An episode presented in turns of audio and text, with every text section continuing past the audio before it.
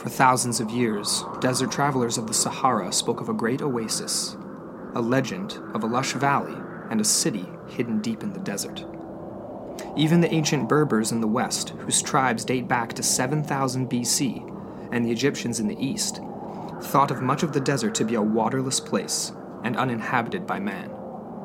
Oases such as Dakhla and Farafra were remote enough, and to venture beyond was to venture into an abyss of sand. We now, of course, know that this is untrue. Work done by the Royal Geographic Society and countless other archaeologists and adventurers have gone further, finding proof of habitation and ancient water. Could a lost city known as Zerzura be buried in the remote desert sands? And if so, who were the people of Zerzura? Join us tonight on Into the Portal for part two of our search for the legendary oasis.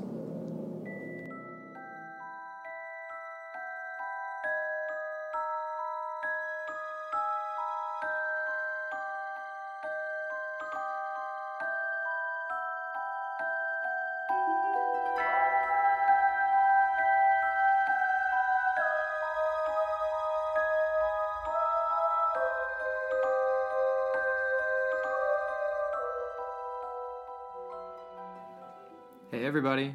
Welcome back into the portal. My name is Andrew McKay, And I'm Amber Rae and here we are. We're back again. Su- super quick. Part two. Part two. Yep, Search for Zerzura continues with theories and conclusions. Mm-hmm. We're going to start this off with just some minor housekeeping, of course. Yep. Um, we've already mentioned this on our social media platforms, but you did hear a lot of references to something called pectoglyphs in the first episode. Definitely a mispronunciation on our part. On so- my part, that's my bad. Really. You know, I didn't so catch it. So it's petroglyph. Yeah, it's petroglyph. T R O, not T A. Not do you have a definition of what a petroglyph is? Petroglyph, yeah. So it's the difference between a petroglyph and rock painting is that it's Ah. actually etched into the rock. Okay. But anyway, we so mispronounced even more that. ancient then. Yeah, like it would last longer, Interesting. Okay. um, depending on location, I guess, right? But anyway, that's the one correction. Yeah, and we also wanted to give some shout outs um, just for some awesome reviews that we haven't had a chance to touch on. So thank you, Dill the Thrill, and Maru McKay, and Desdemona for their great feedback. We Yeah. really appreciate that, guys. And we've had a bunch of others too, and like we could sit here and just list them all. But yeah, thanks to everybody who's left a review so far. And if you haven't and you and you dig the show, please please leave us a review and Yeah, and uh, let us know what you think. Like feedback's awesome, and we've already kind of tailored some episodes based on feedback and exactly. things like that. So it's hugely valuable. To yeah, us, it's so- it's it's really important. So anyway, yeah. Another thing, I guess, um, we're sort of refining our format. So we've kind of decided on a a weekly release on Sundays. yeah. and with the possibility of some episodes that are a little bit denser to have two parts. So the second would be released on Wednesdays of the same week, so it's kind yeah. of a bonus. So those fun ones that are that are That are where we're down the rabbit hole, you're getting two two in one week. exactly. So depending on yeah the scope of the subject, um, Yeah. we just want to give you the best information and the most information we can in the most entertaining way. Yeah. like we've already said. So Exactly. Anyways, yeah, but we don't really want to linger too long on that. We No. definitely want to just do a quick recap on what we covered in the first episode. So I hope hopefully everyone that's listening to this has gone back and listened to the first one because Yeah, like you would definitely sense. still enjoy this episode without having listened to the first, but it's sort of critical because there was a lot of history, obviously. We basically looked at it and we are like, wow, we just gave a history class. Like we didn't really we really did. with just a little sprinkle of myth and legend in there, I guess. But uh, yeah, we went to definitely the far end of the history spectrum for us because we're history Which myths is and great, legends though, and stuff. like- But we're cool. I mean, we're both like, yeah, yeah. That's how our brains work. That's work, how we really. operate, Like, so- anyways, but yeah. So let's do that quick recap then. So basically, So we kind of jumped off with we jumped off with Herodotus, we did. and I actually found some new info on oh, that. Oh great. Yeah, you want to share that? it, just just quickly here because Herodotus hasn't really ended up playing a major role in researching for Zerzura just because there was only a few loose references that were supposedly in Herodotus, and it's all been sort of mis misinterpreted, misrepresented, or Mm. whatever. But I did find this new piece of information saying that he basically references this. Um, he never references a city, but he references troglodytes. Now that might be another one that I'm mispronouncing, and I'm trying to find that notes sounds vaguely but familiar. basically it was like cave dwellers so he definitely references cave dwellers in relation to ethiopians when he's talking about like remote ethiopian peoples Okay. but possibly also the tibu peoples in sort of the more um, Ah, central interior. saharan peoples so the Chad area. yeah chad basin Mm-hmm. kind of like uh, uh, uh, eastern Libya. Oh, and there was that stuff. mountain range, the T. Oh, it Uh, started with T- Tibet or something Yeah, like that. something like that. Yeah, so that was just kind of like something I found to add to Herodotus that he he definitely was talking about ancient peoples and remote peoples, but nothing was direct to Zerzura. So anyway, that was just kind of a little bit of a follow up on Herodotus. So from there, I guess we covered um, the 13th century reference We from the Syrian governor of the Fayoum. Yeah. As well, we covered the Kitab al Kanus, so the Book of Hidden Pearls, which references this white mythical city of Zerzura. And they do mention birds, so we did cover the idea that Zazura might be a reference to Zazurs, which is Arabic for little birds. Yeah, and that's the Which would con- congregate around an oasis, so that does make sense in my opinion. Right. Um, yeah, and then what else really stood out to you for part one? Yeah, I mean, obviously, like the Kitab al Kanuns is like the most fun reference because this is like a treasure It's- hunter's guide. Exactly. It's the basis known. for all of the 19th century explorations, Yes. really. So that to- Slash obviously, the political nuances too, but you Right. know, like, yeah. yeah, that one definitely stands out. You know, and then the other findings, like way later on, based off of these ancient sources, are the ones that are that that's profound. So the like actual- Carlo Bergmann, um, the Djedefre Water Mountain um, petroglyph. Yes, because Slash hieroglyphs too, because he had like a layering, right? Yeah. Of yeah. the petroglyphs and then hieroglyphs on top. So it's almost like establishing a Neolithic period and then a pharaonic period. Yeah, Mm, where which there is was really definitely cool. this advance in the in remote areas where people didn't think that it was happening. Obviously, yeah. so Yeah. yeah, no. So we started with Herodotus. We worked through into the yeah 13th century reference up through the Kitab al Kanun. So basically, we're kind of like lining it up to give some theories, give some more like background into the ancient history too, for yeah, just for the um, establishment of this sort of ancient city or because the question that we've come back to every time and looking at this and going through part one and then obviously getting prepping for part two here is just that is is the question of whether or not there was one ancient city or Hmm. one ancient oasis or if this has started as some sort of ancient advanced city that people had seen or reported on or whatever and then it's changed hands over the centuries or it's Mm, gone through periods of decay, decline, and then a resurgence, perhaps. so um, that's what we were trying to investigate maybe dependent on the flows of water, whether it be underground or above ground, whatever. yeah Uh, and we'll definitely dive into that, right? Because we have some we have some cool stuff on ancient riverbed systems. yeah do you want to kick kick Well, and then and then even for into the Neolithic. So For I think I think what I really wanted to start off first was what you touched on really briefly there, with the idea that there could be multiple locations, or Okay. which is the most plausible location. right So again, this is kind of in a recap, but basically the main I got four. Four possible locations. Okay.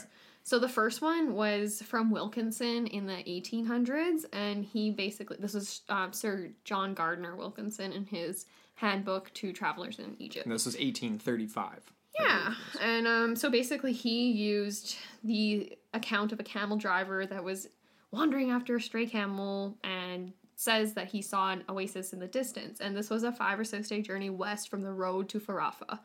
So we have included maps on our blog, Yep. and um, basically, yeah, I would highly recommend going to look at that. And we are going to be posting. We haven't done this yet because we have so much to do, but we're going to be posting um, all of our episodes. Oh, we should have mentioned this off the bat. Hey, in our Yeah, housekeeping, go for shoot. Um, so yeah, basically, we're going to be posting all of our episodes now to YouTube. So you're going to have some nice imagery to go along with it, and we're going to be inserting those images strategically in the Throughout, recording. yeah. Exactly. So when you're when you're yeah when, we when get we're to talking about a location you're going to see it on a map yeah, exactly. Because I feel like that's super important. I'm a visual learner, so I feel like Totally. a lot of other people And are. obviously, for topics like this, like we're dealing with locations and and, and different time periods and it's different things like that, so it can be keep tough. it all straight. And Yeah. we appreciate you for sticking with us for, Yeah. for fun ones like this because it is cool. It's like the, if an ancient civilization could have built a, a, a city known as Zerzura that predated the Egyptians blows my mind, and that's what we're really trying to get into here. Exactly. So, anyways, slight deviation from the plan there, but okay. So, back to the possible locations. So, we covered this one. So, the first one is the five or six day journey west from the road to Farafra. And Farafra is a fairly central oasis. Yeah. Um, I mean, yeah. it's remote, but it's central enough. It yeah central within Egypt. Yes. It's, yeah, not not central. It's like it's in the middle of. Ah, it's like a 20 minute walk from the you nearest know. 7 Eleven, you know? Oh like- yeah, you got a you got a strip mall. You got, you got KFC down the way there. You got everything you need, Yeah, to nowadays you might, I don't know. except for Tim Hortons. Don't They made it out there yet. no, probably not. But anyways, yeah. So okay, we got Wilkinson's description, and then he has another alternative description, right? And so that is the two or three days west of Dakhla. Right. And I well, he had some corroboration from Johnson Pasha, the guy that claimed to have the manuscript, the canoe Kitab el Canoes in his possession. So Yeah. that was John Pasha, Johnson Pasha, sorry. And he similarly argued that Zazur will be found in the vicinity of Dakhla. Okay. And he actually uses the Kitab Kanus, like the actual ordering of the words on the script, to um, corroborate his argument. So basically, he says here, um, yeah, so it's arrangement on the scribe itself. Basically, makes it seem as if the description of Zerzura is under a subheading under a description of the oasis of Dakhla. Interesting. So in that sense, he's saying these are basically one of the same. They're neighboring, and so we Yeah. can't discuss them as a similar. And he actually says here is the quote. He says, "I can see no reason for supposing any intention on the part of the scribe of breaking off and be- beginning with another locality. Besides, he notes that the road at its beginning passes through palms, vines, and running springs, which pretty clearly shows that he is still dealing with the same oasis." So, hmm.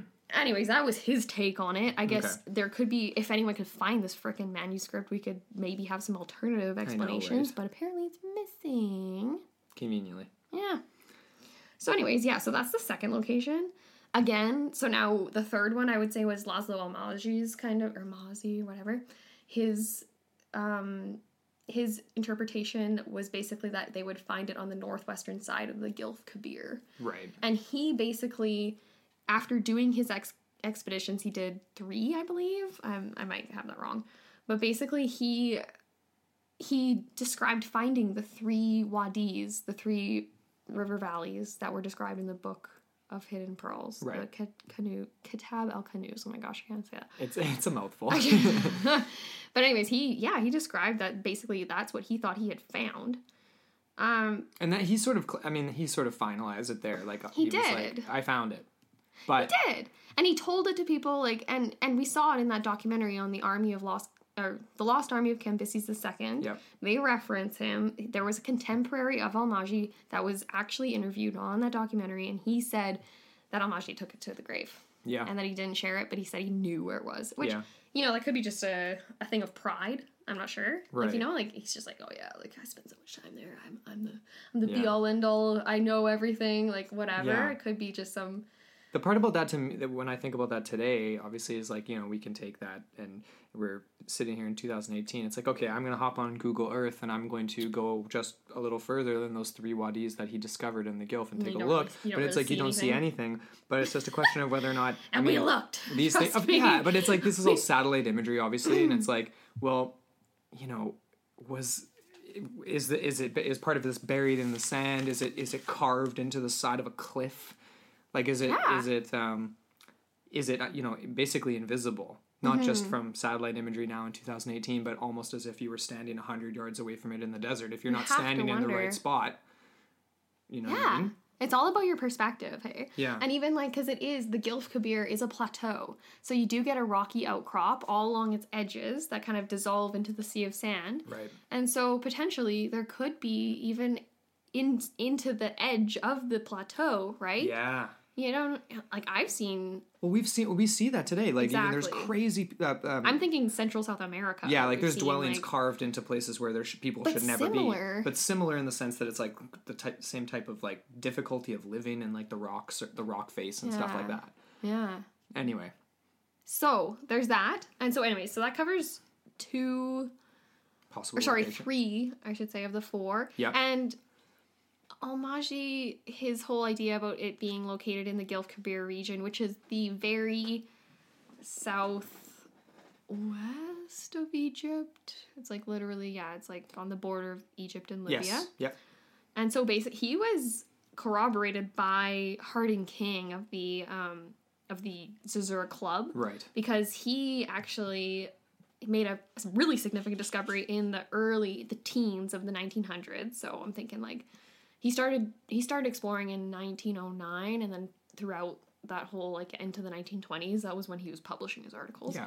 but basically he discovered two peaked hill and which was a very significant landmark for future explorers and this was 200 kilometers southwest of dakhla Okay. so that's heading into the range of the gilf kabir So he was so it's, it's about way. it's about halfway Okay. and then so basically what he found was a bunch of dead birds again we did mention we this mentioned this, yeah. and he they they had these yeah these olives in the stomach and he used this to predict that there would be oases like plural oases found approximately 400 kilometers southwest of Dakhla. So that puts it right in the neighborhood of the Gilf Kabir in the northern area of Yeah. the Gilf Kabir. So yeah, so that's another really highly I honestly feel like that's the most um plausible yeah. But we do have that other mention from the 13th century Syrian governor of the Fayoum, which basically said that an abandoned settlement known as the Zura was found on the northwest border of the Fayoum. So this would be really, it would be really northeast.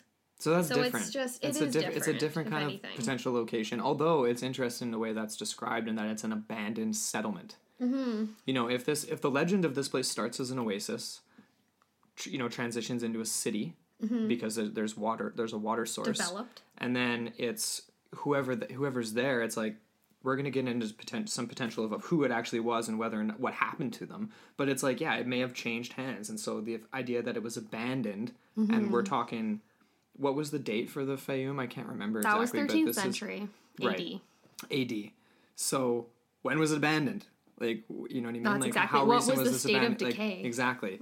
So it'd be nice if we had more details on that, but that's yeah, interesting for sure. Yeah. So those were sort of the predominant lo- locations. So we just want to really briefly cover that again so that people have a gist. But Yeah. we're going to be focusing more so on the Gilf Kabir Yes. region. So Yeah. the most southern location, um, most southwestern, I guess. Yeah. And Because it aligns with the most theories that we've come across, I would uh, say. yeah, the most evidence too. Just yeah, the most well, theories, yeah, the most evidence, theories and then, formed from the evidence and then seen. um, and also just I mean, the one thing that you just need to know, like if you, I mean, it's super obvious already, but it's just that like all these places are unbelievably remote, and like we mentioned in the intro, you know, even the most, even ancient Egyptians and ancient peoples, they they they didn't go that far. You know, like they did not venture that far. They thought it was instant. They thought you were gonna die if you went out that far. Like that was the land of the dead. That's just it. Like they actually thought it was the end of Right. the earth, like Well, the yeah. earthly realm. Like even how it's described in ancient Egyptian, um, like the idea of the traveling of the day Mm. into through the sky quadrants. I'm not an Egyptologist, so I can't really No, it's a cursory into any glance, but details, but yeah, they basically they saw the sun as rising where their Earth realm began, Hmm. and so anything past that horizon was basically nothing. yeah. So this was very ancient, though. Like, Totally. very, and obviously they did explore, but anyways, yeah. So All right, are we ready to, to jump off from the? I think so. Cool. I guess yeah, we want to cover some of the I had this. Well, okay, I thought this was really interesting. You found a you found a similar source, different than the one I found, but um, both talking about the same thing, and that's ancient water. So this doesn't tie directly Mm-hmm. into like into um, like the Berbers or ancient peoples of North Africa or anything like that who are- were around a really really long time. Yeah. But this is um, way you know pre predating that. So basically, this was Like an article. hundred thousand years. Yeah, we're talking past. like a hundred thousand years ago. This is an article on It's like almost unfathomable to most people, Well, right? Like a like hundred s- years ago. So, nuts.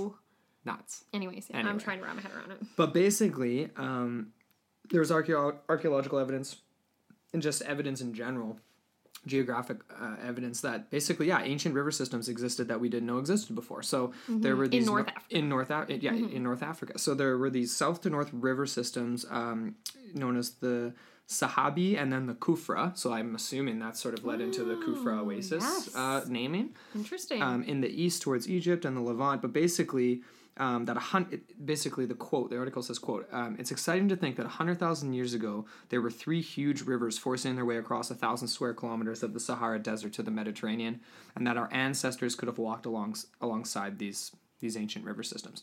So the reason I wanted to just mention this briefly was just because it's like we didn't necessarily know these existed before, and it would have made possible wetlands that that could have lasted longer than than we're obviously we didn't know it existed at all. Mm, but that's mm-hmm. important. And also green corridors. So yeah, like these pla- these routes that early early peoples of Africa would have traveled to head north into Europe and things like that. Mm-hmm. But if these green corridors existed, how long did they exist and who were the Mm. peoples that branched off from them? I mean, obviously we know that like the Berbers in the west date way back, but it's like it's significant. It's And you even have to think like as these started to dry up, there would be pockets, yeah. green pockets, Yes. which would form oases Right. and all this stuff. So Yeah. yeah. as it's starting to get more and more remote and barren, whatever. Yeah, as the as the as, as As things the change. green got brown. Yeah.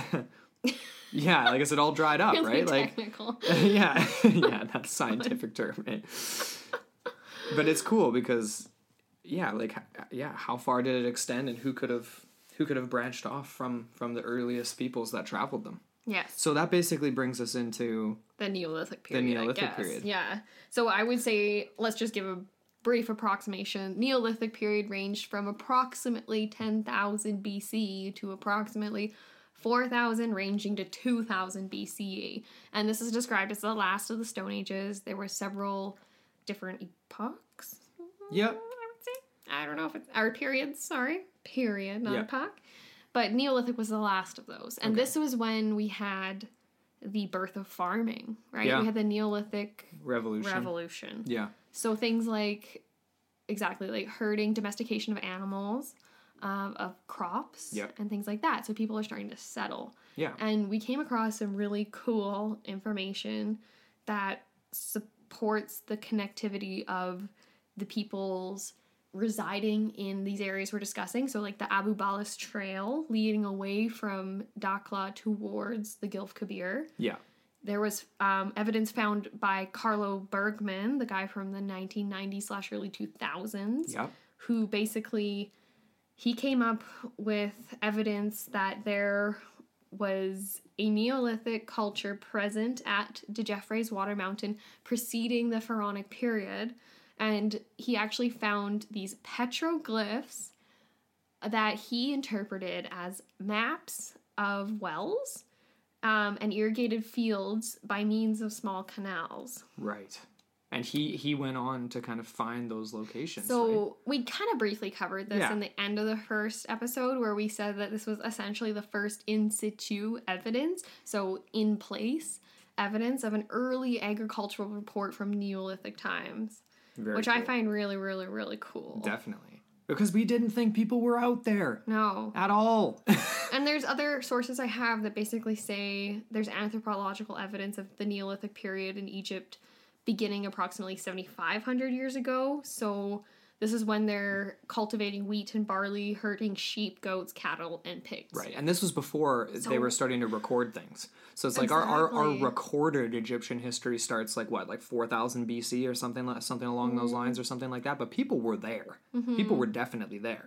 And there was the overlay, right, of the of the um, Neolithic and the Pharaonic. I guess we already mentioned that too. Yeah, yeah, But it's really cool because it just changes my well change my perception on what these people were capable of and how they organize themselves and all this stuff. You need a lot of organization to have canals, ditches, irrigated fields, all stemming from underwater sources or sorry, underground water sources. yeah.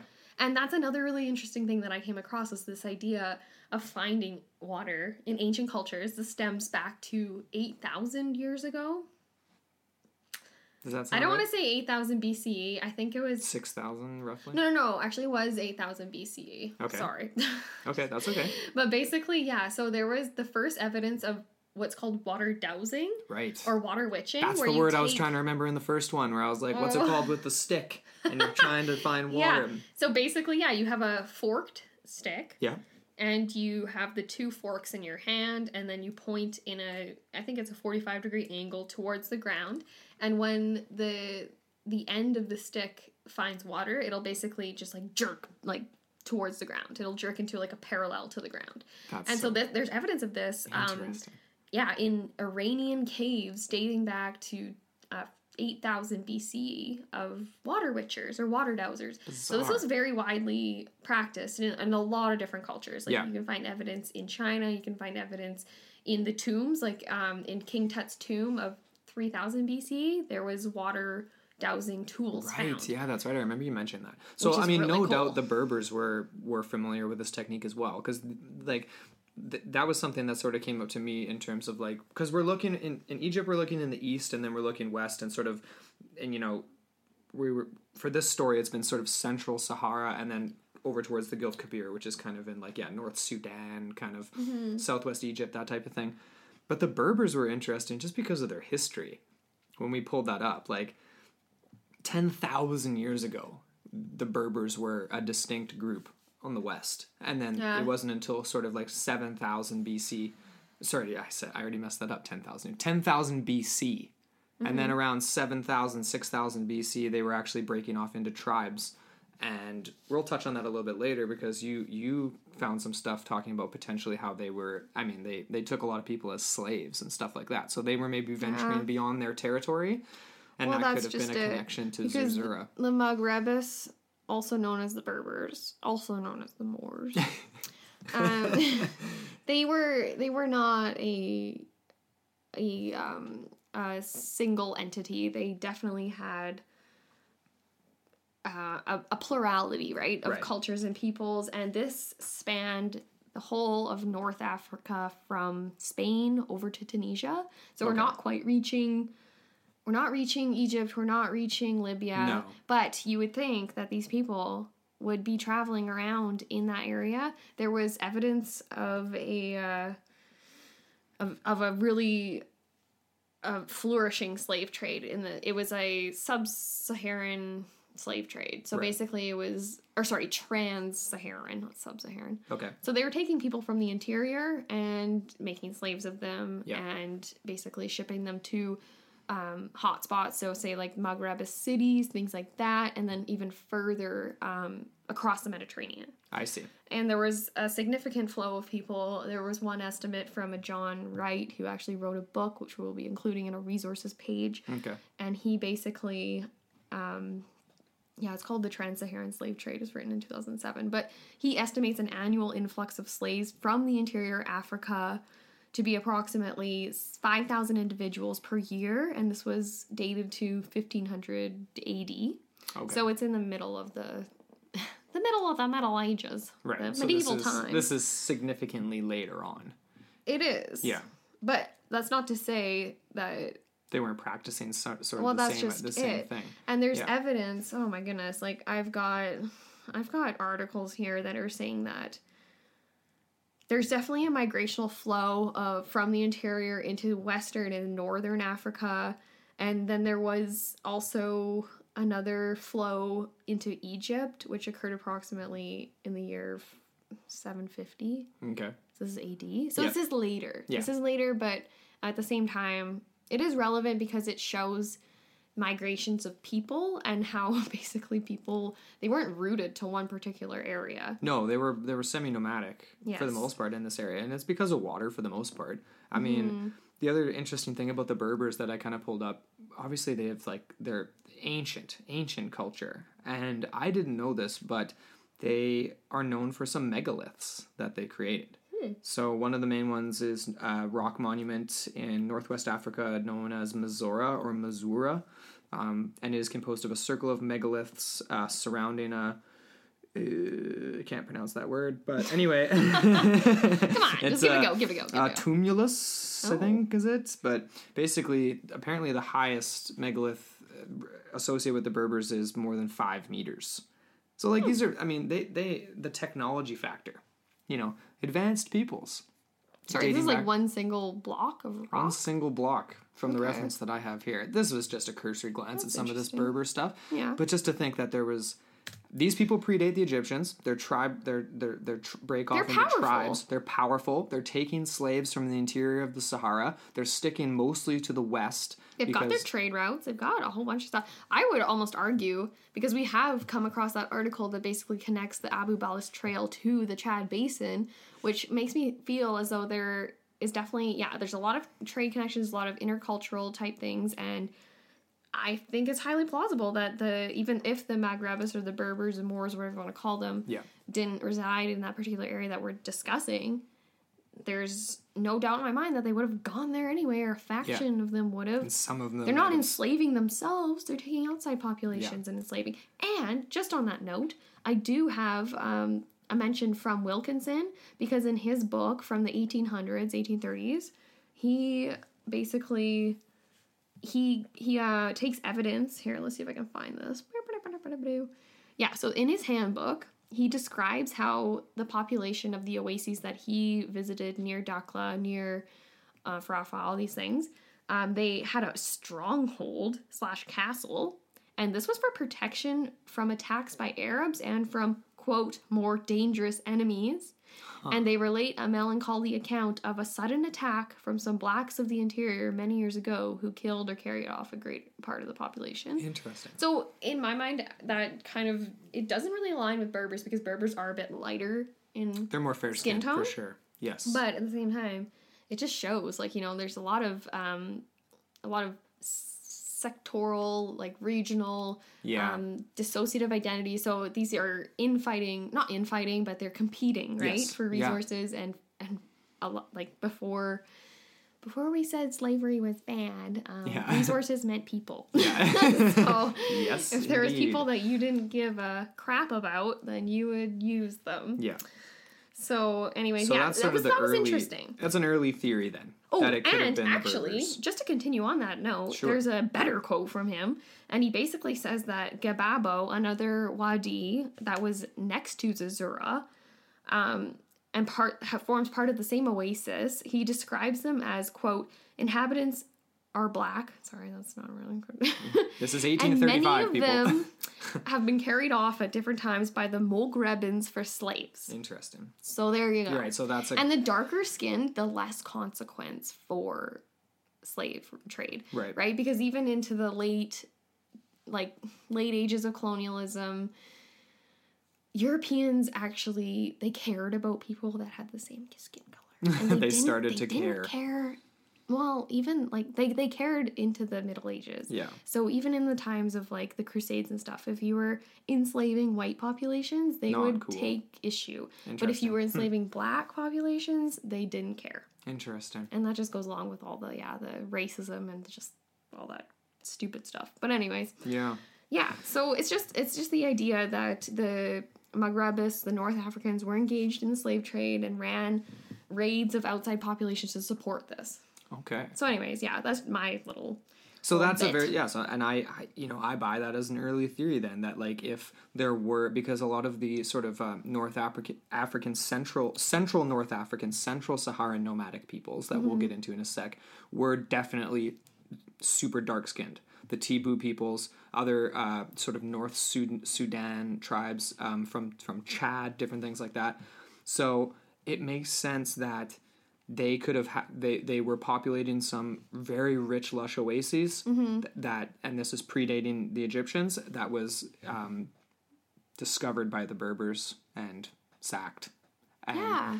and possibly inhabited by them which would account for some of the later references to the people of Zerzura being fair skinned Yes. that's we'll get into in a sec That so is- yeah, that exactly. Mm-hmm. ties into it so I think moving on from the Berbers is basically coming into the camel driver story right that Yeah. was the 14th 1481 right. And he was the guy the camel driver that got lost in the desert. He almost died. Uh, it was like a week-long sandstorm. Olaf copper. People can die in deserts and sandstorms. Anyways yeah. So yeah so we get into the idea that the people of Zerzura were lost crusaders so this is an alternative theory Okay, so just let quickly recap that does that camel driver story the, a little bit more because it was the ruby. Okay, so basically, yeah, he got caught in the sandstorm, was half dead when these um, people of Aryan features basically saved him and took him back to this this white city. It was so lush, and there was basic. It was an Right. oasis. It was very highly developed. There were. Um, they spoke an Arabic language, but it wasn't a dialect that he necessarily was familiar with. And they didn't have prayer calls, so he said that it was a non Islamic Right. community, Right, which was so interesting. So, So and the, the straight swords too, And the straight versus swords. Arab. so the main things from that story are obviously I just said Arab Arab sphincters. no, skimters or whatever they're called. Is that what they're called? It's S C T. Or Yeah, something. it's got a know. weird spelling anyway. That's hilarious. but yeah, so I mean, straight swords, Aryan features, and spoke Arabic but not the same dialect, and presumably didn't practice uh, Islam Mm-hmm. because there weren't the same calls in the city. Yeah. So And then the ring that was found on him. right, And then that was, supposedly had European origin when Yeah. it was examined later on. We can't find that ring. There's not many ref- any reference to the ring, but s- supposedly Gaddafi ended up with it, Mm. and possibly one of his kids when they before he was assassinated later on, and who knows where it is. Yeah, But- it all it, it made its way into the hands of King Idris, and then he was deposed of by Gaddafi Right. in the sixties, nineteen sixties. So this account basically gives rise to the theories of obviously Aryan peoples occupying Zerzura. Yeah. So we'll start. There's a there's a bunch of them. Mm-hmm. Um, you mentioned the Crusades, so we'll kick it off with that one. So some people posture that the inhabitants of Zerzura were in fact some of the knights of the first knights of the Crusade, not the first Crusade, but knights of the, The. Crusades um, when they were venturing into North Africa. And things didn't necessarily go great for them, and they may have retreated and or sacked oases that were further to the west. So basically, I couldn't find a ton to support this. I mean, other than just the ties to like the camel driver reference or a few other kind of references. Like obviously, the Kitab al Kanuz makes a similar reference to um, peoples inhabiting Zerzura that are not dark skinned. Um, or at least, or is that true? They just said the white city, so it's like we don't Yeah. actually know if they mean white in terms of like, like, the oh, rocks they're what if- using. like, What if they meant, yeah, like the Kitab al Kanuz is interpreted as a white city. What if people interpret it as, oh, it's a white people city? That's this thing. That's what I'm saying. Like the difference Yeah. between you interpret it as they're Aryan or the actual material the- used is like from a type of like limestone that's really pale Mm-hmm. or something, right? yeah. So anyway, but in terms of the Crusades, you know, just a tiny bit of background. I mean, it's obviously the, Mm-hmm. the Crusades were basically just like war, Christian wars. You know, it was like it was a group of people. It was The Pope would just wanted to get some, uh, what was it? He- was pissed off about something. And I mean, he it was like, it was kind of. Oh wait, no, no, no! I know what it was. It was something to do with like the first Crusade. Yeah. I remember reading, or no, not reading. We watched that, that awesome. What is it? What are those clips called again that we love? And it's like, it's like ten minute history class or something. oh um, crash course. Crash Course History, yes. So we watched the Crash Course on the Crusades, which was pretty entertaining. Yeah. And how he was saying, like, yeah, like it didn't go well for them. The Pope initially started it as a convenient way to unite the people against an outside population. So, Yep.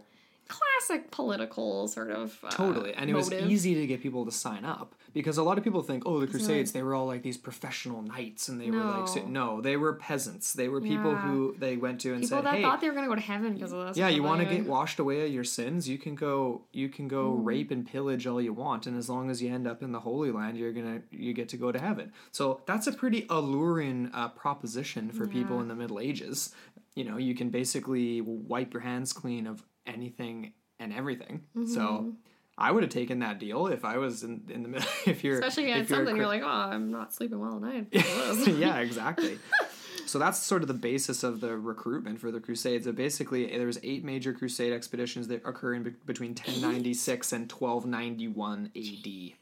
Super bloody, super violent, super ruthless. Um, basically, wars between Christians and Muslims, predominantly, right? Mm-hmm. So there were North African campaigns, and that's kind of the basis of the theory of Crusades, the Crusaders as the occupants of Zerzura, like I said. Now, they didn't do great in North Africa.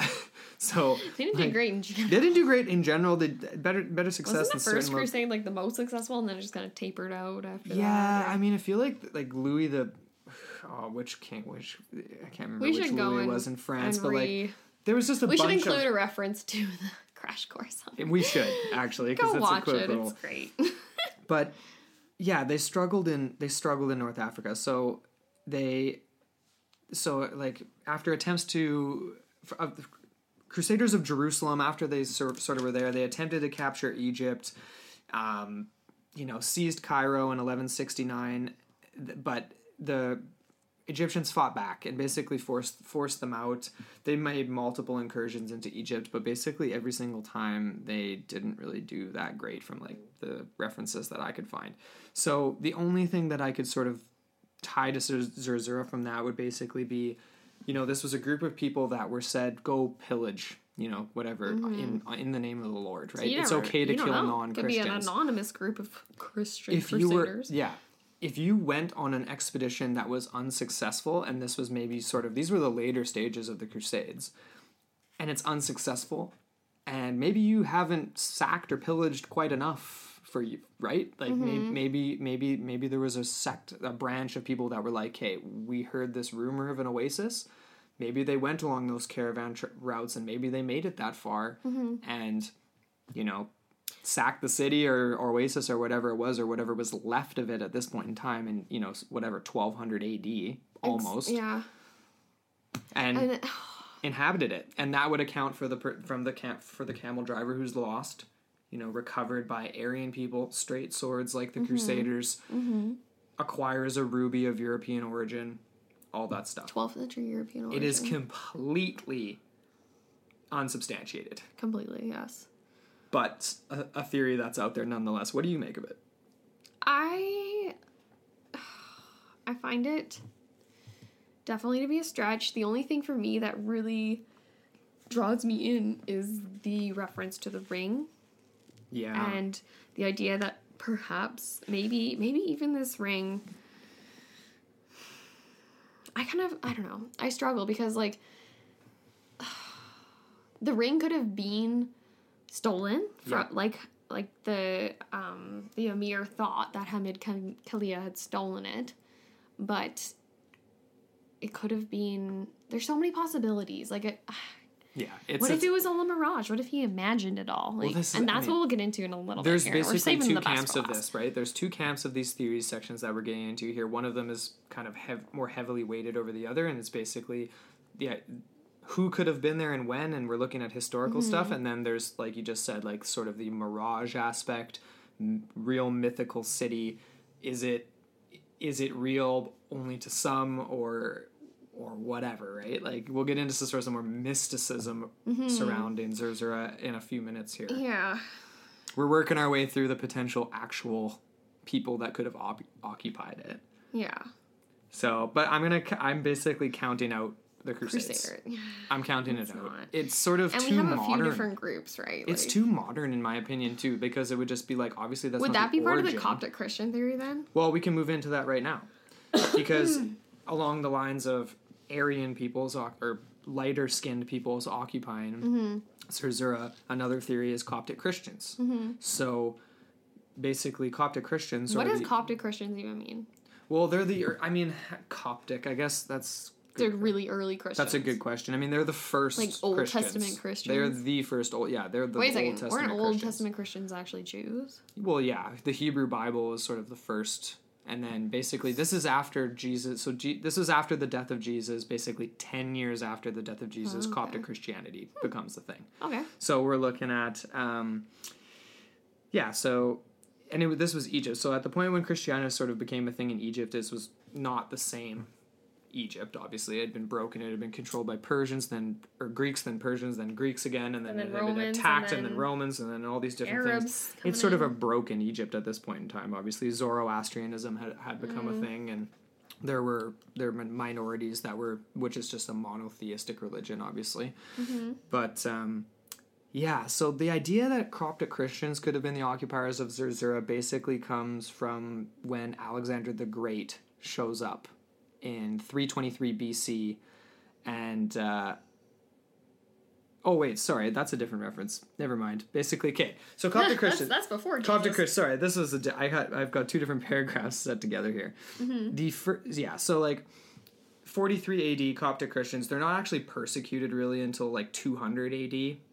So they were having an okay time in Egypt. They were definitely a minority, but they weren't. Or would they have been the ones that were sacrificed? Because I definitely came across some sources that were saying that there was Possibly. like like the transitional like quote unquote whitening of northern Africa and Egypt, Right. and how throughout times like yeah like um, white invaders would come in, um, they would be suppressed or they would be amalgamated into the population or whatever. And a lot Right. sometimes these whites were used for human sacrifice, things like that, by pharaohs and all that. So Could have been some Coptic Christians near could have been. at the end of sort of the Egyptian reign. but could yeah, have been. Mm-hmm. very, very, yeah, definitely could have been.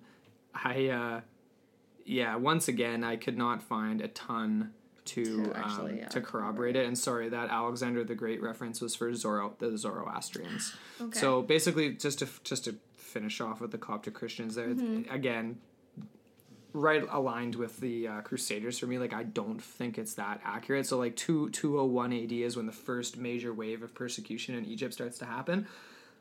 Did did some of them flee? Possibly. You know they weren't exactly like the most likely group to be able to be like, hey, yeah, Coptic Christians, they definitely just ventured off into the remote Sahara and survived. They didn't descend from nomadic peoples. They didn't have any of these skills necessarily. It just would have been out of pure survival.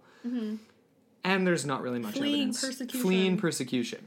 As And the so same thing goes do. for the Zoroastrians. So that's where that, uh, like I said, the uh, the uh, Alexander the Great reference like shows up in 323 BC and persecutes the Zoroastrians. He's not cool with it, Mm-hmm. and he burns their books, and uh, they're being killed and stuff like that. So once again, that would basically be the only the only thing that ties to Zerzura there is that they they followed a legend. They're like, we're not safe here. We need to find somewhere where we're safe. Obviously, a re- remote oasis in the middle of the Sahara where most people don't think anyone can survive is probably going to be a safe place. Was could it have been Zoroastrians? I don't know, but that's another sort of loose theory that's out there. I don't think. So Coptic Christians, Crusades, Zoroastrians. I'm not really. I'm not. I'm not thinking they have a ton of weight. So, So, even before that, what do you got? well, we have some Old Testament stuff too. And we have You know it's going to be juicy when someone starts a sentence off with that. we have some Old Testament. we got some Old Testament stuff here for you. We're getting testy with some Old Testament stuff. Because there's the idea that perhaps one of the lost tribes of Israel was the population of Zerah. Oh, that's a juicy one. Let's but get even, into that. Even before that, there's another offshoot that proceeds that basically says that the lost tribes could have been Moses and leading the exodus of the Jews. Right. And you know, I did look into this a bit because Yeah. I was like, you know, yeah, maybe. But uh, it just it all the evidence points to an eastward flow of migration. There isn't any reason for them to go west either. I'm Okay. just gonna agree with a lot of uh, the authorities in the field and reach my conclusion now. just a half an hour from now yeah. but basically say that yeah, this is they were heading towards Israel, the promised land. So that is east. That is not west. No. And I don't think there would have been a faction that broke off and was like, "See ya, Moses. We're gonna go this way." Yeah, um, that doesn't seem the- very yeah, likely. it just doesn't seem. But anyway, so getting back to this lost tribe, so this would have been in approximately 722 BCE with the Assyrian invasion of Israel. Um, essentially, Israel was founded by the 12 tribes of Jacob. I think so. Try Let me just oh, pull this up here. No, it's okay. Yeah, but anyways, it doesn't matter. But there was ten of them that apparently left, and two that remained. And there's a lot of inconsistency and um, conjecture as to where these guys ended up. But again, eastward flow. There's a lot of evidence to say they headed towards Iran. That they headed, um, they crossed a river that is actually the Euphrates River. Maybe, Yeah. perhaps, one could have gone west and crossed the Nile, and it was described in a different way. But That would be the only explanation. So, like, yeah, it fell in 723 BC, the kingdom of Israel. So the 10 Mm-hmm. tribes split off. Um, they say that they, their inability to rejoin their brethren was attributed to the fact that they were basically scattered so far Mm-hmm. throughout the world that they were in, unable to re regroup. You know, I think that uh, that um, I don't know. I'm not sure how much. I'm not sure about the possibility of this one. I, yeah, I feel like It's- it's very again unlikely.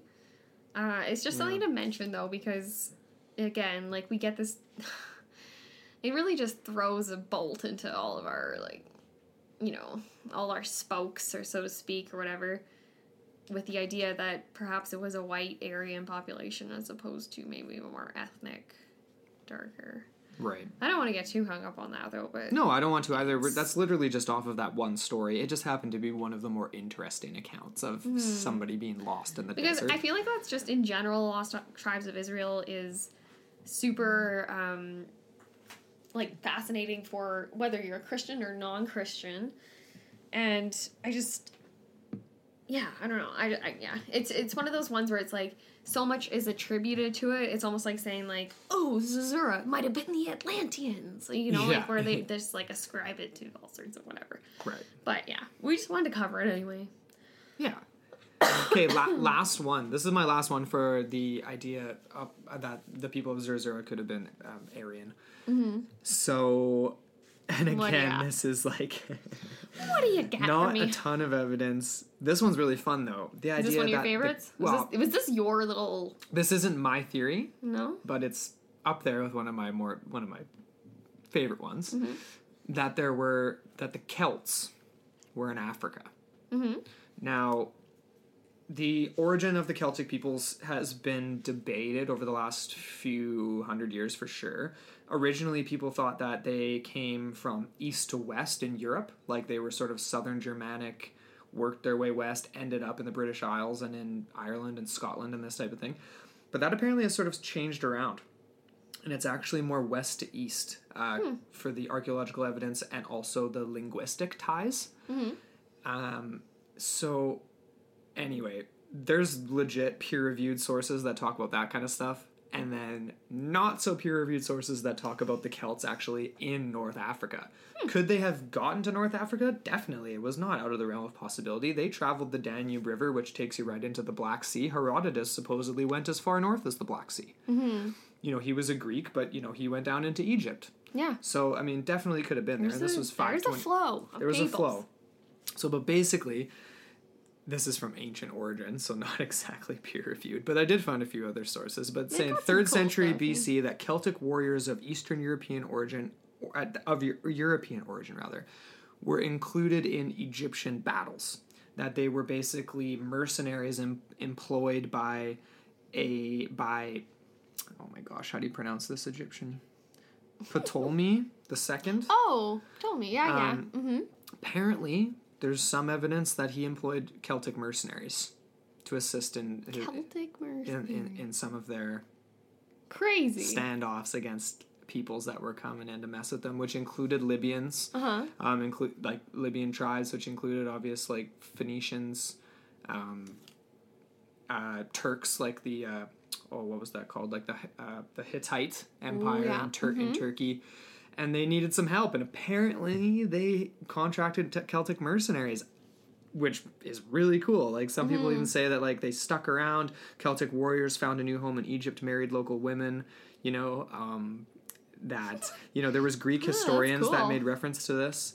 Um, Polybius, Greek historian Polybius. So Celtic would this have been like under the Druids and things like so that? So that's the thing. It's Mm-hmm. like, could this be tied to the ancient Druids, which were these mystics of the Celtic religion, obviously, and they're tied to Stonehenge and crazy things like that. Mm, yeah. You know, Even today, they have an annual ceremony where they go to Stonehenge and they celebrate the celestial. Like, exactly. I don't know, something to do with that So once again, or astrological. Celtic swords are straight. You know, so that ties into the first story. Um, Mm-hmm. Herodotus, in his in the histories, mentions the Celts a bunch. Does Um, he? He does. Oh so he mentions them. Nothing in terms of them being in Egypt, but he talks about how he talks a lot about like the Danube River and sort of some of the geography of southern Europe Hmm. and how Celts occupied these areas. So they were definitely Crazy. known. This was this was four. This was like 400, 423 BC Herodotus, right? Yeah. So this is going to be a couple hundred years later, supposedly, that they were employed by an Egyptian pharaoh. Hmm. I think it's entirely possible. If anyone was going to be earlier. hardy enough people to, you know, win a few battles, if you're a group of mercenaries that are going to be like, you know what, we're going to follow a legend, It all kind of ties into the same things. It's either you're fleeing and you're going to follow a legend to try to find safety, mm-hmm. or you're a hardcore group that's going to follow a legend because you maybe didn't get quite enough if you're a crusader, or if you're a Celt, Celtic warrior, maybe your your final destination isn't in in Egypt, but at this legendary oasis mm-hmm. that possibly they got to and occupied. So Celtic warriors, Celtic as the warriors. Zerzurans, the later Zerzurans anyway, Very intriguing. is sort of and that's my last. That's the last theory that there's sort of some loose evidence for along the lines of Aryan population. Or European origin or fairer skinned origin. I thought we had something on Nordic. You know, I tried to find some and it just ended up coming back to the Celts. Oh. Because here's the thing with uh, the Vikings, they didn't really start their whole deal until after the after the Bronze Age. Like mm-hmm. so and we're going to get into I'm going to talk about the Bronze Age collapse 1200 because that's going to be my main theory. Okay. They kind of came along after that. okay. There could have been early early expeditions of Norse or something like that, but it's like so you're just talking Celtic Celtic peoples being in this area at what date? I'm talking like 300 BC. 300 BC. I'm talking like before Christ, possibly even But if before that. Herodotus was writing about it, then Well, he wasn't talking about them in Africa. He was oh. just talking about them in general. Oh. Okay. And he refers to them at, at, at their locations in Europe and that they're familiar with the Danube River Okay. and Oh, all this okay. kinds of stuff. I see. Yeah. Sorry, so so he didn't actually directly reference them in Egypt, but they're there. I mean, I mean, they're they're they're in the amongst they're in the discourse of people of uh, historians, travelers, the people that know about military history. So that's a possibility. I think the possibility of Celts in Egypt and having a branch of them go off and occupy oases has more weight than the Crusades to me. yeah, Because the Crusades had one specific purpose. they did, and they wanted to get home. They wanted Why to get would you home. want to? Like, You know, the Celt like this You was this was earlier. This would be maybe people more open to settling somewhere yeah, or you know. So, cool. I think that's a pretty cool cool one. I like it. Yeah. Ugh. Okay. Mm. We're moved on from that though. So basically Moving on. moving on. Um, yeah, I, I find that super interesting. I actually I didn't find anything about Celtic people, so I know, this I- is all new. I kind of like went down. It's so hard because you kept like telling me I were like sitting across the you're like I'm going down the rabbit hole here. Like, it's just nothing like, but rabbit holes with this. Like we Of literally, course. you could spend an entire three My favorite just theory that I haven't even mentioned, we're saving for last, is going to be super down the rabbit hole. So. I want to get to those, so let's get through some of the rest of these too. Well, geez, Louise, how many more you got there? Well, okay, so basically, I was just going off of. so okay, we, I mean, those were all based again based off of the idea that these people were were fair skinned. So now I've got some stuff sort of based off the idea that it could have been an ancient North African kingdom. Okay. So this is basically just going off of some information on the Tibu peoples Mm-hmm. and some anecdotes from Almásy, Clayton, and Wilkinson. Mm-hmm. So we're moving on from the idea that they were fair-skinned peoples and the much, much, much more likely option that the very first inhabitants of Zerzura were in fact peoples of uh, North Chad, North Sudan, Mm-hmm. The Tibu peoples, basically nomadic North Africans. Right. And that is supported by Carlo Bergmann's finds, right? Right. The, the Abu Balas Trail. Yes. And uh, the article written by Thomas Schneider that basically connects that to the ancient Paleo Lakes in the Chad Basin. Right. Mm-hmm. Yeah. And so that was again later on. You mentioned earlier Wilkinson. He makes a reference to like the oasis of the blacks. Definitely not politically correct, but the idea Oases, that plural. oases, so multiples. Yes. Mm-hmm. Um, so and that to me, and he that makes me think of the Tibu peoples right off the bat. Um, because they're in that area Mm-hmm. and because there is evidence of them found not only in the Gilf but also at um, Mount U- the Uweinat mountain range. That was discovered in 1923 that we talked about in the first part, and so Yep. the petroglyphs and rock paintings there Mm-hmm. are tied to the earliest ancestors of the Tibu people. Cool. Was that the Cave of Swimmers or was that The Cave of Swimmers, I couldn't find if it was directly tied to the Tibu people or not. The Cave of Swimmers is fascinating though because obviously they're swimming. There's water. What the heck are these people swimming in? Obviously there were wadis around, but it's like you ain't just swimming in some little pond. if you're painting it because it's significant. You know what I mean? Like there's gonna be there's there was much more significant water source there at the time when that was painted. Exactly. So, yeah, Wilkinson mentions the oasis of the blacks five or six days west on the road to Farafra, another oasis called Wadi Zerzura. Mm-hmm. You know, And you have Gebabo. He did reference some other like the Simartane people and the Ergodowane people, and I I tried to look into those and I couldn't find. they're really tough to find. There's so many different. That's what makes me think like he was he was literally there on the ground asking people. It's like almost like an ethnographic type thing, where perhaps yeah, there's just no written history for these people, Right. or if there is, you really have to dig into those anthropological journals and whatever because Yeah. yeah, otherwise it's just it's Tough. Tough to find. yeah. So the other thing, sort of corroborating that it could be the could have been the earliest possible Tibu peoples, was the the encounter that Almásy had with a, a an Arab man in nineteen in the nineteen And I mm-hmm. mentioned this in part one, but I'll go into I'll mention it again. So obviously we know that the Italians were in North Africa. There was a lot of imperialism Yeah. going on there. A lot of Um, this is pre Second World War, and there was the same before the First World War as well. But the Italians apparently had made their way to Kufra, Mm-hmm. and um, they there was there were some refugees from that area, and one of them ended up speaking to Almásy and telling him just about where he was from and sort of the history of the area that he knew. And basically, this guy, like I mentioned in the first episode, was just going off about how there's many places that are of the Arabs and there's many places that are not ours that do not belong to us. Hmm. And the places that are beyond the those that are that belong to the Arabs are those of the Tibu.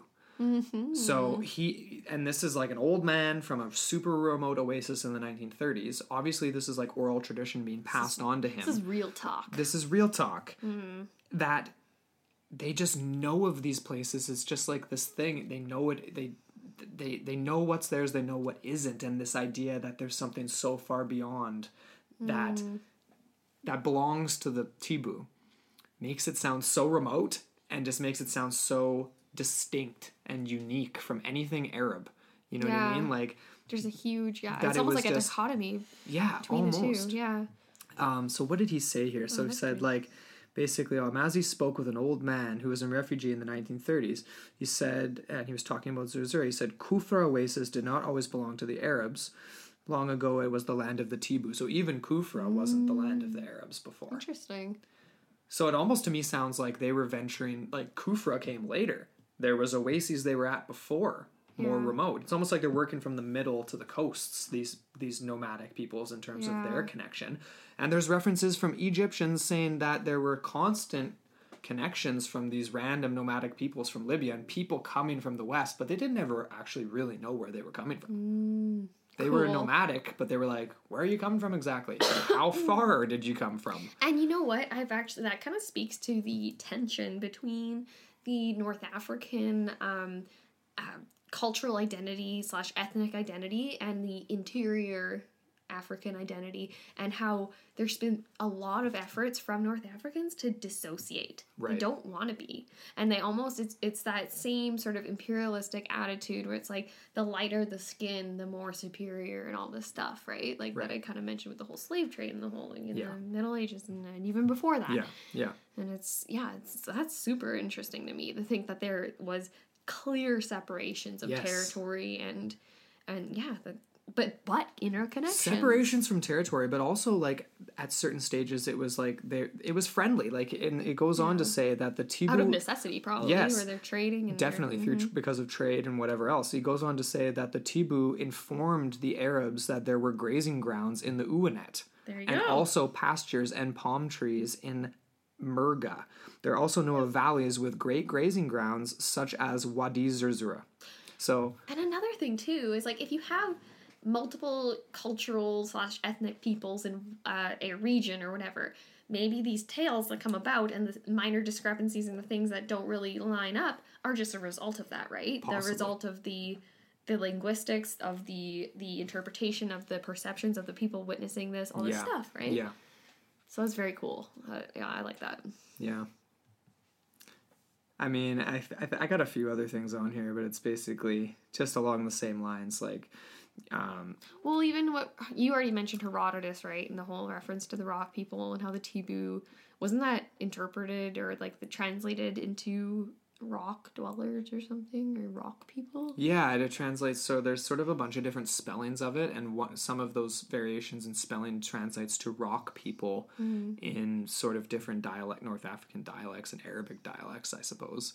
Um, yeah, they were they were obviously living super super remote. There's another sort of quote here. Um, just to go along what I was saying about the Egyptians, constantly engaging with peoples from the West, but never ex- knowing exactly where they were from. They knew who they were, but never how far they'd come from. So, like Berbers, Libyans, other Arabs coming from the West happened all the time. But when um, darker skinned peoples like the Tibu or descendants or related peoples of the Tibu would would would come out to the outlying Egyptian oases, they would vanish back into the desert. So that to defy pursuit, right? Like if they hmm. were attacking an oasis, they would go out into the direction where no where they shouldn't be retreating to, hmm. and that was an indication early on that gave rise to the legend of Zerzura because that these these incursions on Dakhla and on these oases that were already remote, they retreated to to where they couldn't escape, presumably. So anyway, that's kind of a cool little anecdote there. I like that. Okay, so I think we should move on to our main theories here. Sure. We've gone through sort of the connections to the camel driver story and theories on Europeans and, and more Aryan peoples. So far, I think the most likely is the earliest possible inhabitants of this is Wadi Zerzura were the Tibu peoples, these nomadic North African tribes. Mm-hmm. And maybe changed hands from there. Whether or not these people actually had the technology and built a city, like an advanced walled city, is another thing Yeah. altogether. And if they Almost did, similar to the oh the Minoans was kind of what Right. I'm imagining. Like I think it's totally possible. Totally Mm-hmm. possible. We're, we see there's evidence that coming right out of the Neolithic period that there was technology that was employed that we didn't think was possible. Mm-hmm. And then even you know a few thousand years be- later than that, if you believe the oldest pyramids to have been built four thousand years ago, how the heck did they do it? so it all ties together. yeah. Let's get into your main theory here. Well, I wanted to save this one for last. You want me to do mine then? Well, I feel like mine's the most outlandish, Okay.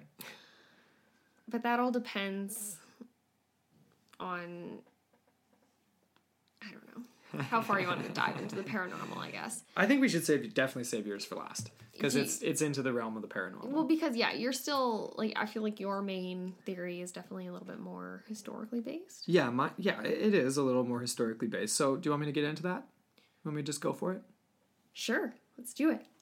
believe that they were actually the Atlanteans that hmm. had that were on the tail end of their civilization and had gathered together a bunch of mercenaries to kind of support their fight. The only problem with that is sort of Plato's description of Atlantis and the Atlanteans is that it was destroyed before this actually happened. So it would have had to have been remnants of Atlantis. Okay. Um, that's kind of getting way out there. But this is definitively true. This did happen. There's recorded evidence that it happened, and some of the most well documented evidence of sea peoples attacking is Egyptian. So um, there's a text called. Is the, this an okay, Egyptian sources or is it from other sources? so there's no, it's definitely from other sources. So like one of the most here's the thing, like I said, it's like the dark ages. This was like the pre this was like the, the dark ages of beast of the time BC basically. Um, and some of the best evidence of it is actually on Mount Kalam uh, what is it? Uh, Katalamata. So this is a Greek mountain and basically there was a Polish archaeologist who found Bronze Age settlement evidence at the hmm. top of this mountain, 1100 meters above sea level, nestled into the rocks. Literally the hardest possible place to get to. Living there would be precarious. The winters would be freezing cold. There would be no reason to go there other than that you are fleeing people that were arriving from the sea for protection. for okay. protection purposes. Um, half of it was obviously natural fortress of the mountain. The other half was designed by the people living there. But there's that among a lot of other evidence of mass migration and just mass uh, loss in knowledge and this kind of thing happening around that time because of these these attacks from the sea people. It's just this bizarre thing. So. The Medinet Habu is this Egyptian text that speaks of nine different factions of sea people. Nine, Nine. factions. So So nine distinct. nine whole nations of invaders Now you can imagine Or the sheer- mercenary or forces. Mm-hmm. mercenary forces. You can imagine the sheer scale of this, right? Now they they attacked in waves, and they didn't use chariots. They didn't hmm. use this the typical military tactics at the time, mm-hmm. and this is the reason why, for the most part, they were really successful. They were less successful against the Egyptians, and Ramses II ended up being like a hero and one of the most well liked Egyptian pharaohs of all time because he fended off the Sea Peoples and that's depicted in a bunch of different hieroglyphs and stuff like that, showing the um, the ox carts and different types of equipment that the Sea Peoples did have, but not the same military tactics. So, where's my theory come in on Zerzura? Two things. Basically, like I said, there was Egyptian records say that over 50 years there were mercenaries from these sea peoples showing up. 50 years? Yeah, yeah. Okay. So quite a long time. Hmm. Now, Was this seasonal, I wonder? Or... I don't know. I mean, like they just kind of showed up a bunch. Like was seasonal. the hey? two Like, main times they showed up were 1207 and 1173 BC. So, anyway, I'm thinking back to Thucydides' story on the whole like seasonal war, where it was like people went to war during the winter. They didn't war during the summer because that was when they're growing crops. right, no time. So No- no everyone time. everyone doesn't have any time. You know, it's not in the schedule. Yeah. Anyway, sorry, Not on the side note. schedule. Put it on the calendar. For fall. Anyway, so there's basically two branches of thought off of this sea peoples thing because basically how this happened is like the sea peoples attack, the Mycenaeans fall, the Minoans fall, the Egyptians cling to life and manage to sort of limp their way through this mm. Bronze Age attack. And then they never establish themselves, these sea peoples. They never become the kingdoms of these places they've conquered. They sort of just disperse and eventually the populations just kind of reintegrate. And we then have this resurgence, and then we've got the Greeks that kind of come up and become the most powerful in the Mediterranean, and they end mm-hmm. up controlling Egypt and all that kind of stuff. So my my theory is that these first incursions into Egypt, so 1207, when they had success, when these sea peoples had some success, mm-hmm. The possibility that once again we're coming back to this idea of fleeing populations, but this one actually I think makes more sense to me. So this was at a point in the Egyptian Empire when it wasn't at its heyday. And other than Ramses later on defeating them, kind of on the decline. it's on the decline. Mm-hmm. Perhaps there was a faction of Egyptians that thought that this was it for them. When these sea people started showing up, that like and and they and they were losing, mm-hmm. that they thought Egypt isn't going to, this empire is not going to protect us anymore, and once again followed a legend to safety. Mm-hmm. Now the legend of Zeus. the legend of Zerzura, you know, the safety of the oasis. following following going along these other oases and wadis and What if they were eventually even following a tail? They were following the birds that they could see in the or air, that You know, right Like I'm just thinking, like you know, 'cause Totally. we don't have any record rec- written record, sorry, of that early of a claim to Zerzura, right? no we don't we but. So to say that it doesn't exist, but just to say that we don't have. we might find something yet we don't know we haven't not, not everything has been excavated obviously out in the Sahara or in Egypt so we don't know that's that one line uh, that's that's the one way Mm-hmm. of thinking about it now the other the later incursions of the sea peoples against Ramses II, they Mm-hmm. lost. Ramses employed different tactics on the water and on land, basically to learning from the earlier incursions to defeat the sea peoples. Now, I, I, nobody knows who exactly these people were. Like they were sort of just a hodgepodge. But if they lost in one of these final incursions, perhaps a faction of these sea peoples looking to looking for glory, looking for land, looking for way to something- survive? a way to survive after being defeated. Yeah. They would have had nothing that nothing to lose, presumably, if you're a group of mercenaries employed by Atlanteans or employed by whoever. Mm-hmm. Factions of the Minoans is another uh, another theory. Even though the Minoans supposedly were defeated by the Sea People, some think that part of them actually were the Sea Peoples. Maybe the Sea Peoples occupied Zerzura. Maybe they took control of it and used that as maybe one of as a hub Yeah. and with the either either it was just a group of them that broke off because they just wanted to survive in some place that's awesome or it was a hub that broke off and thought let's occupy somewhere remote for a later incursion into these other oases to kind of retry again to mm. occupy Egypt to try to accomplish what we couldn't the first time against Ramses the Second. That's, That's my that's my theory. I the honestly Sea feel like the Sea Peoples is its own episode. Oh my gosh, the Sea Peoples is totally And its I- own my- episode. My, question is like when they were doing these waves of attacks, were they just there to plunder or were they there to colonize? It if to plunder. It seemed- exactly. seems and like they that were there to reminds me of like reminds me of the Vikings and things like that, right? Where they're they're seafaring, they're very able, and they're not there to set up shop. No. They're just there to take what they want of yours. they and might have set on. up semi-permanent settlements, but not permanent hmm. settlements. And like we see that with the Vikings in North America. And it would have been coastal. totally. Yeah. Like even So- Greenland, all that kind of yeah. Yeah. So this is sort of a different spin-off That's of that. cool. I really like that. Um yeah.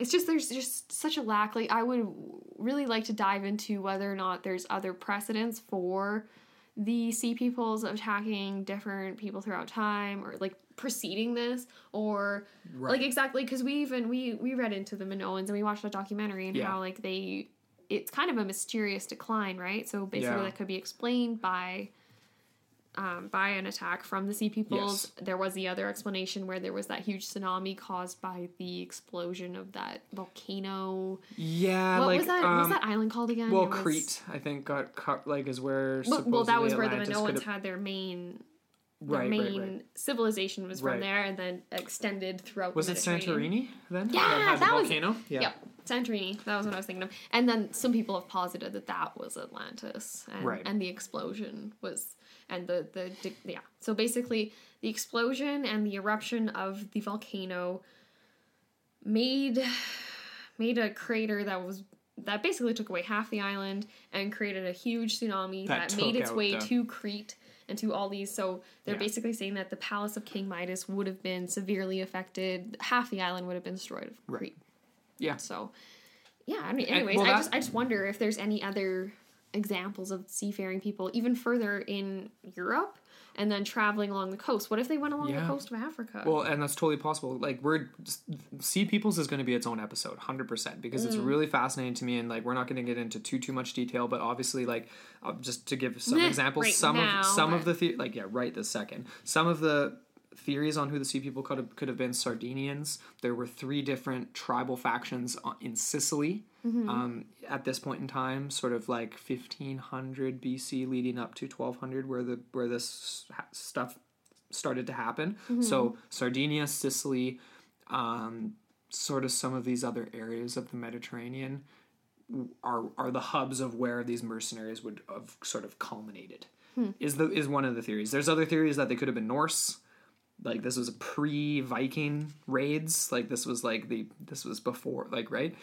Um, anyway, that's for its own episode. But regardless of who they were, they did show up and mess with the Egyptians, and I think that it's uh, that's It's definitive. We know that that's true. Like we know how that's much more true than some of the Celtic references and things like that, or some of the ideas that Coptic Christians could have made their way out there. Even to add to that, like if they were attacking Egypt from the Mediterranean and they found the delta of the Nile, who's to say that they wouldn't have sailed up the Nile all the way to say maybe the borders of um, like the, the southern borders, I mean, of Egypt and things like that, and then made their way from there. Right. Because like even when we were doing those Google Earth searches and things, that I found some crazy agricultural centers. Like if you look on the south border of Egypt and just go from the Nile and mm. look south, or sorry, look west, you'll find these crazy. There's like a series of like perfect circles. And they're all crops. And I'm thinking to myself, like, obviously these are man made, manufactured, but maybe in ancient times they would have been greener areas that would have been crossable Yeah. even in when we were talking about the lost army of Cambyses and they were going south and south towards Ethiopia and they were grazing on grasses as we discussed and then Yeah. the grass turned into sand and whatever but maybe there was areas where it was greener Yeah. that's all i'm trying to say Totally. anyways yeah that's that's sweet so that's your main theory That's my main theory. It was it was either the oh, flee Oh, yeah. people fleeing the sea peoples or the sea peoples themselves. interesting cool Yes.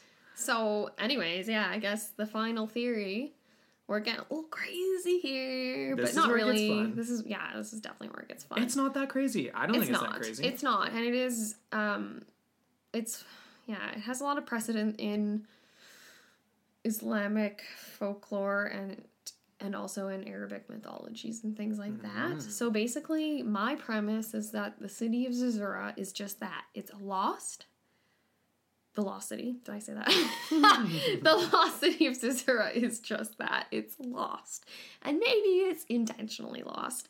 And because of just the fact that it's remained elusive to so many searching for it, except for this Hamid Kali, which was like, that's pretty nuts, man. If Yeah. you're like, you know, and then and and uh, those others that claim to have seen an oasis in the far off distance, which could be a mirage, it could be a, a variety of different things.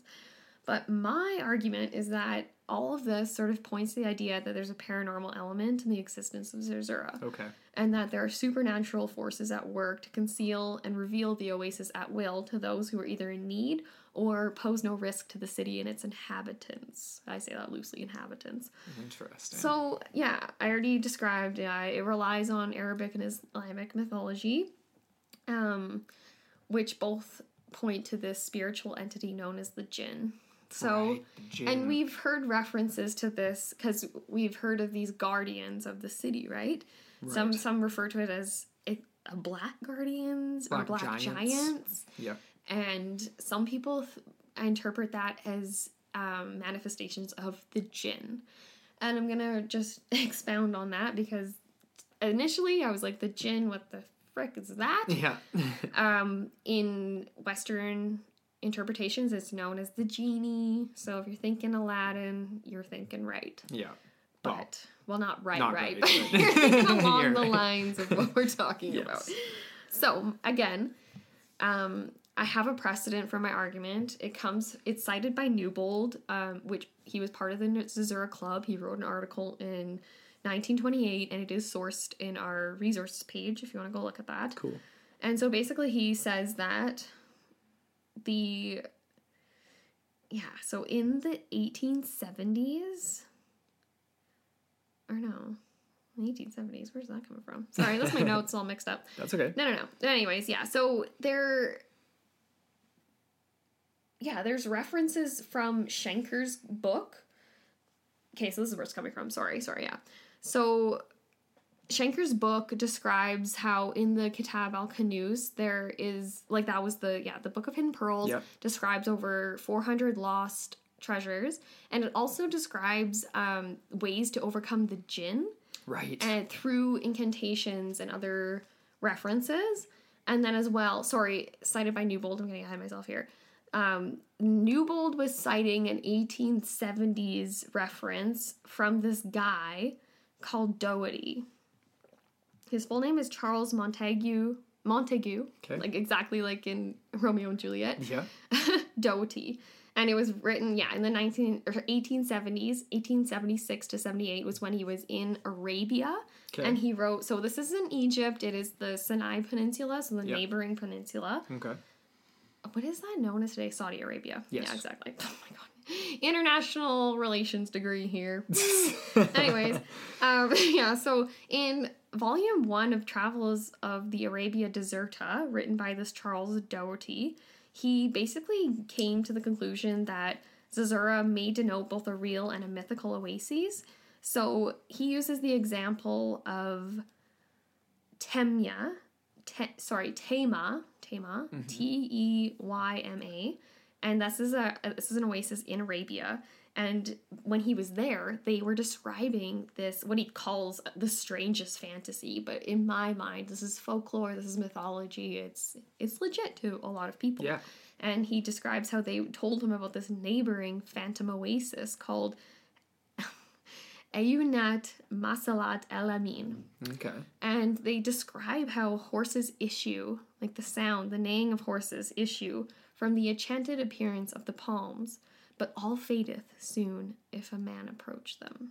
Interesting. So, some people would obviously interpret that as a mirage. Yeah. Other people would interpret that as a trick of the jinn. Okay. And so, yeah. So those are my two precedents, but basically, I'm gonna dive into a whole, whole little brief bio on the jinn. Go for so, yeah. So basically, the word jinn literally means something hidden or veiled from sight. Okay. Um, the earliest known reference is in the Quran, so that dates back to 1400 BCE, and it also is in a Middle Eastern book of fairy tales, which I don't actually have the name for. It's an Arabic name, but basically, there's Aladdin and the Wonderful Lamp is one of the to- tales told. Interesting. So again, Disney reference a little bit. They just just swipe that right from there. Yep. Anyway, so in Arabic and Islamic mythologies, the jinn can be summoned by a sorcerer and set on a victim. It can cause demonic possession. It can act as a guard or a servant, depending on the ability of the conjurer. It can also be a shapeshifter from human to animal and is thought to have a less than physical body. It's described as a shadowy ghost with no individual structure. But it's terrestrial though. It's this. It is. It's it's described as not a deity. It it's lesser than an angel, but it's more than human. So it's kind of a weird spiritual interdimensional thing. So Very it's cool. thought to appear in mists or sandstorms. It's almost like um, when you're picturing, say, like genie in Aladdin. Like you know how he's like he's like a green or sorry, he's a blue body, but then he fades into this little misty like little Yeah, tapering off yeah, yeah, thing. so that's kind of and he's in a lamp all the time. A lot of the times it's described as you can coax a jinn into a lamp by placing its favorite um, like precious stone in there and then and then using words incantations things like that to encourage it in as well. It's also interpreted as an interdimensional being so it can live parallel to our reality and exist within it but it's not bound by it. So it can come and go. Um, there's instances where it basically travels from like it travels instantaneously. Like it can just like you know like teleport essentially or whatever. Right.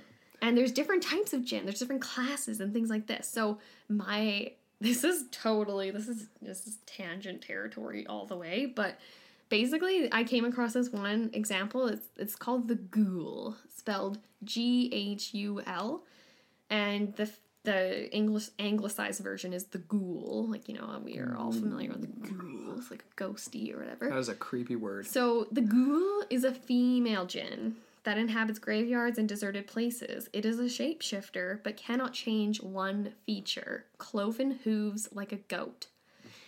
When I heard that, or read that, sorry, I instantly thought about Skinwalker and how, like, I just honestly started to think about this as a Middle Eastern slash Islamic Arabic, Arabic, sorry, interpretation of what we call in the West, in in our own like uh, more North American mythologies and folklore, Yeah. the, the shapeshifter of Yeah. the Skinwalker and Yeah. all this stuff. So I thought that was really really cool. That is an interesting sort of cro- cultural Yes. crossover there. And so bas- these different classes, so there was the ghoul, and this is a more malevolent one. Okay. And then as well, there's the Sela, which is another really rare female jinn. It's able to shapeshift, and it's it's ma- able to manipulate its surroundings and people.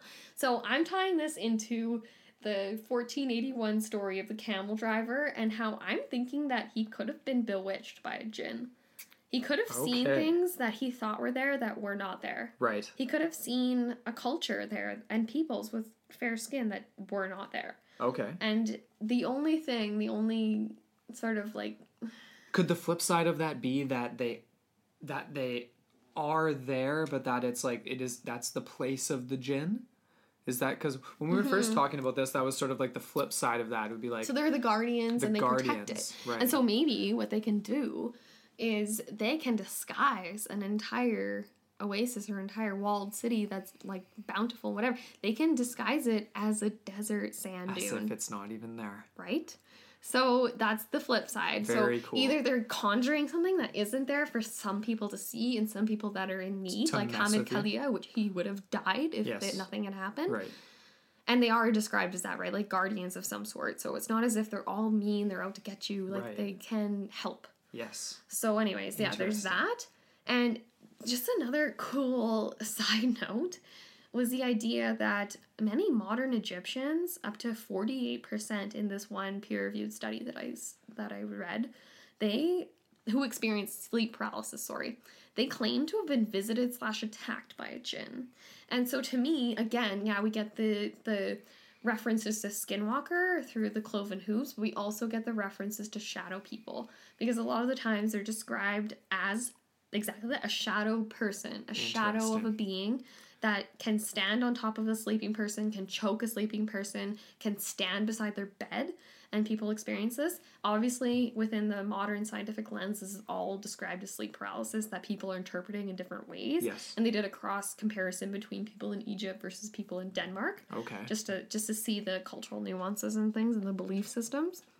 But yeah, I thought that was super cool. That's an interesting way so to to me, it. yeah, the jinn and like and I've come across like people from um, Islamic blogs and things, and they even say like the jinn can be ascribed to uh, to magicians, like to even like there was one guy that referenced the Bermuda Triangle as the as the the home of Satan. Satan spelled S A Y T A N. This is a uh, Islamic version of this sort of like devil or whatever. And how his lair was over water, and so that's where the Bermuda Triangle comes in, and the whole like manipulations. And apparently, there's a lot of um, a lot of people ascribe um, electronic um, malfunctions, things like that, to the jinn as like a trick or whatever. Yeah. Basically, the trickster, right? The so we see this in all sorts of cultures. Definitely. And sometimes it's benevolent, sometimes it's not. And so I, I think that I think that's a very interesting Isn't theory for? Zerzura because it sort of ties into the idea of like, are you seeing a mirage, but it could be more than that. Yeah. And you've got the- and what's the the sort of- bounds of human perception? Right. And even this is really cool because there's, um, according to the Ashari, which is a branch of the Sunni school of Islam, the existence of jinn, this is a quote, the existence of jinn cannot be proven because arguments concerning the existence of jinn are beyond human comprehension. End quote. Interesting. That is so big to me. Like I just I love that because uh, you know we're so agnostic. We're like you know there's so much stuff out there, and Yeah. we're just like, yeah. Totally. You know, Anyways. Mm-hmm. you know what that ties into for me?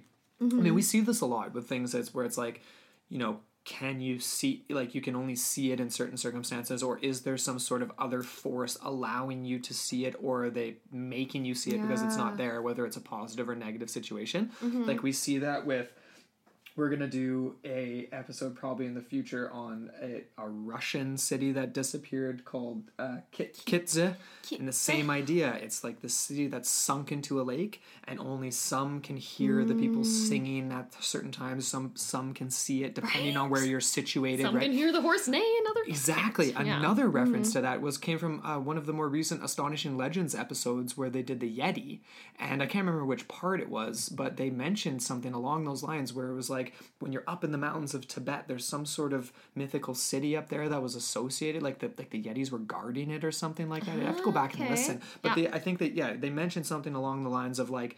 You can only see it if you're in the right situ if you're situated the right way. If you're in just the right place and you have just the right perspective and just the right city? timing or or a palace or something like that. I can't remember exactly what it was, but it was along the same Oh, lines. we should go back and that you can that. only see it when you're in the right spot. Mm-hmm. And it's not really a question of whether it's real or not. It's only whether it's real to the person who's in the position to see it. If we're dealing with things that are Yeah. interdimensional, they're not necessarily empirical to empirical and they can just or they can flip through the pages of interdimensions and stuff and Yeah. and that would explain to me the idea that they can basically teleport themselves from one place to the other instantly Right. whatever but there's so many yeah exactly that right where it's like oh there's so much We're right back into interdimensionality, like kind of like we ended up in at the end of the Ogopogo Yeah. episode. And people got a little upset with me on that one, being like, "You didn't give any lead up to your interdimensional theory." But should have mentioned that this one, I think we definitely did a better job of that. But I like that. I, I, like really I- The I idea of the jinn right very toward- cool. You know what's funny? As soon as I found that theory too, I was just like, I kind of just threw out the rest of them in my head. I'm like, all right, I'll just Stick do to some, what's the most I'll do fun. some, yeah, some cursory glances, Yeah. yeah, whatever. But not to that I wanted to just automatically disclude anything that's No. more plausible. No. But to me, like this is even the jinn, right? Like I feel like both of our theories. The jinn could be its own episode, depending on how people Sea feel. Like you know, like if, if people episode. want more, we're definitely gonna give them more of that. But Definitely. for me, yeah, the jinn is definitely cool. I feel like we could tie that into a cross cultural comparison of different interdimensional spiritual entities that may or may not be benevolent, malevolent, whatever. Totally. Bleh. That's a mouthful. benevolent, benevolent. So I guess we are gonna wrap this up. We just, That's I pretty mean, that much was it. uh, that was our two two main theories. We went through some of the other sort of kind of predominant theories out there, even though there really aren't that many. It's this is a very lesser known. fragmentary, This is a yeah. much lesser known lost city, if you will, or lost oasis, if you will, which is why we wanted Just to cover it. We always want to bring you guys stuff that you haven't heard before. And if you guys have anything that's really cool that you haven't heard talked about in any other podcast and you want it to be talked about, Yeah. tell us about it and Totally. we will be so down. Definitely. And for this one, I mean, let us know. Celts, Zoroastrians, Coptic Christians, Sea Peoples, what do you what do think? you exactly? What is your djinn, opinion? Like, what is your opinion on the and lost do you have anything to add to the argument, right? Yeah, And- Totally. I mean, we took a cursory glance at a lot of this stuff. So if anybody out there is kind of like, you know, directly down the rabbit hole for any one of these yeah, things and if knows you're an more, expert, please. please reach out to us. Yes. So anyway, thank you so much for listening. Um, couple more cleanup things, I guess. I mean, again, we said at the beginning, thank you so much for all the reviews. If you dig in on the show, leave us a review. Let us know what you think. The five star reviews go a long way. We really appreciate it. We're trying to get on that uh, new and noteworthy list on We would iTunes. love to be on the new and noteworthy. That'd be That's sweet. an accomplishment. Apparently, it's pretty hard to get on there. So. Yeah, we'll see what we can do. Whatever, yeah. But we're coming at you with weekly episodes now on Sunday night, so stay tuned for Sunday night episode releases. And then on two parters, you're going to get one on Wednesday as well, just like today. exactly. And I mean, I can't really think of much else. Reach out to us Oh, at into the yeah. portal mailbox at gmail.com for questions or comments or Exactly. suggestions. And like we said too with beginning, like we're gonna be putting all this up on YouTube. It's not gonna be right away because we have to catch up with our other episodes Yeah. and, and post those. And it's kind of weird. Like YouTube has some some wait times for Yeah. not not uploading but processing That's for okay. some of the longer we'll be stuff. up there soon enough. Yeah, it's all good. But like, yeah, just so you know, just be patient and check back once in a while if you're curious. And I'm gonna be on that like tomorrow. So ASAP. I'll be yeah. that's that's my job. Definitely. But yeah, so reach out to us Twitter, um, into the portal mailbox at gmail.com. Yep, that's the one. Intotheportal.com is our website, and you can reach all these resources, all the resources we've referenced, the all the links to too. everything. Like there's Yes. there's there are so many books that I even uncovered just today that I want to I'm gonna put either into the bookstore or just put on our resources page under additional readings. Cool. Which is at the bottom of all of our like website links and stuff Awesome. like that. So anyways, yeah. Look look forward to that if you're really curious about Yeah. this. Stay tuned for that and stay tuned for episode five. We're already moving on to episode five. It'll be, I guess, this Sunday. we got some work to do, but that's what, that's what's gonna happen. Holy okay, that's coming up. All right, guys. Thanks so much for listening to Into the Portal, and uh, we'll catch you next time. Stay tuned. See ya.